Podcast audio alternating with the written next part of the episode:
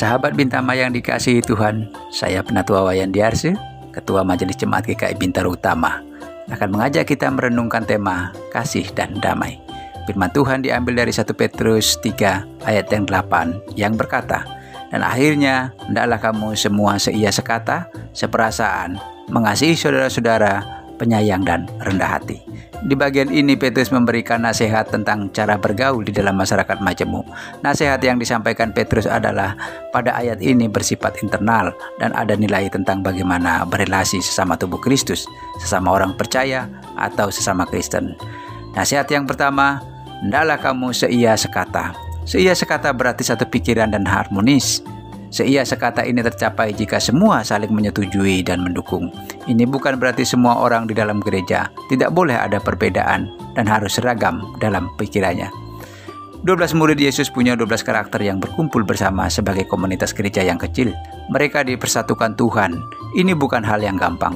Lalu apa kuncinya? Ini mungkin terjadi kalau setiap orang dalam tubuh Kristus punya misi yang sama dalam bergereja.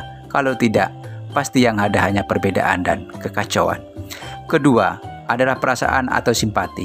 Ini berarti keinginan mau mengerti pergumulan, kesulitan dan perasaan serta air mata orang lain. Sebagai komunitas tubuh Kristus, kita pun harus bisa melakukan hal yang sama atas orang lain. Inilah kebajikan yang harus kita kejar sebagai orang percaya. Kehidupan saat ini sangatlah terasa berat. Sekitar setahun kita hidup di dalam pandemi.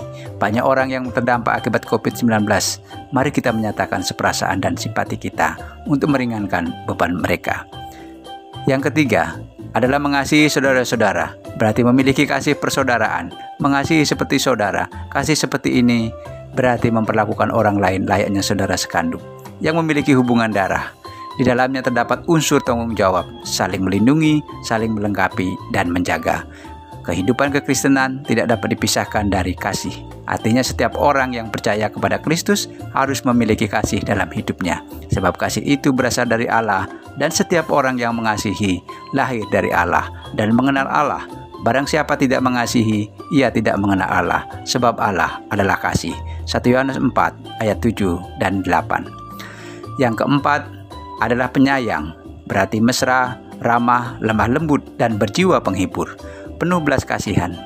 Sifat ini menekankan kelembutan yang memberi kekuatan. Sebagai murid Kristus, kita harus memiliki jiwa penyayang, karena Tuhan kita adalah Tuhan yang penyayang dan pengasih, panjang sabar dan berlimpah kasih karunia.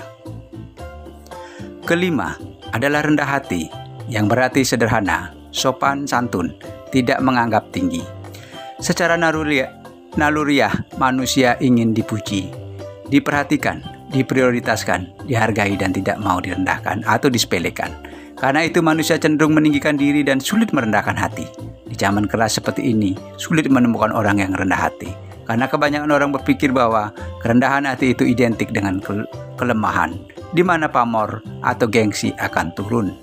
Kerendahan hati sesungguhnya adalah sifat bijak dalam diri seseorang yang membuat ia dapat memposisikan dirinya sama dengan orang lain, tidak merasa lebih pintar, tidak merasa lebih mahir, tidak merasa lebih hebat, dan dapat menghargai orang lain dengan tulus.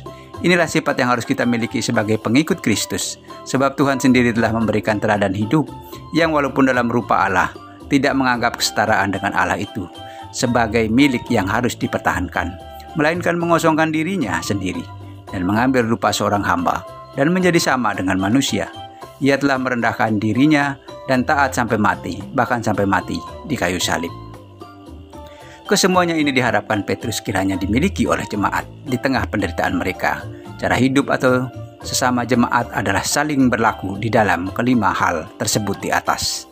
Penderitaan sebagai tantangan yang datang dari luar tentu saja bisa melemahkan iman, tetapi dengan adanya kondisi internal jemaat yang saling solider, maka jemaat akan mendapatkan kekuatan untuk bertahan secara rohani maupun eksistensi fisik dan ekonomi. Dengan hidup saling mengasihi, maka akan tercipta damai sejahtera. Jika ada kasih, pasti ada kedamaian. Jika hidup itu damai, pasti karena ada kasih.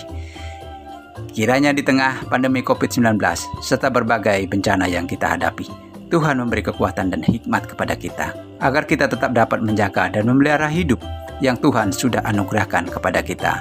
Tuhan memberkati. Amin.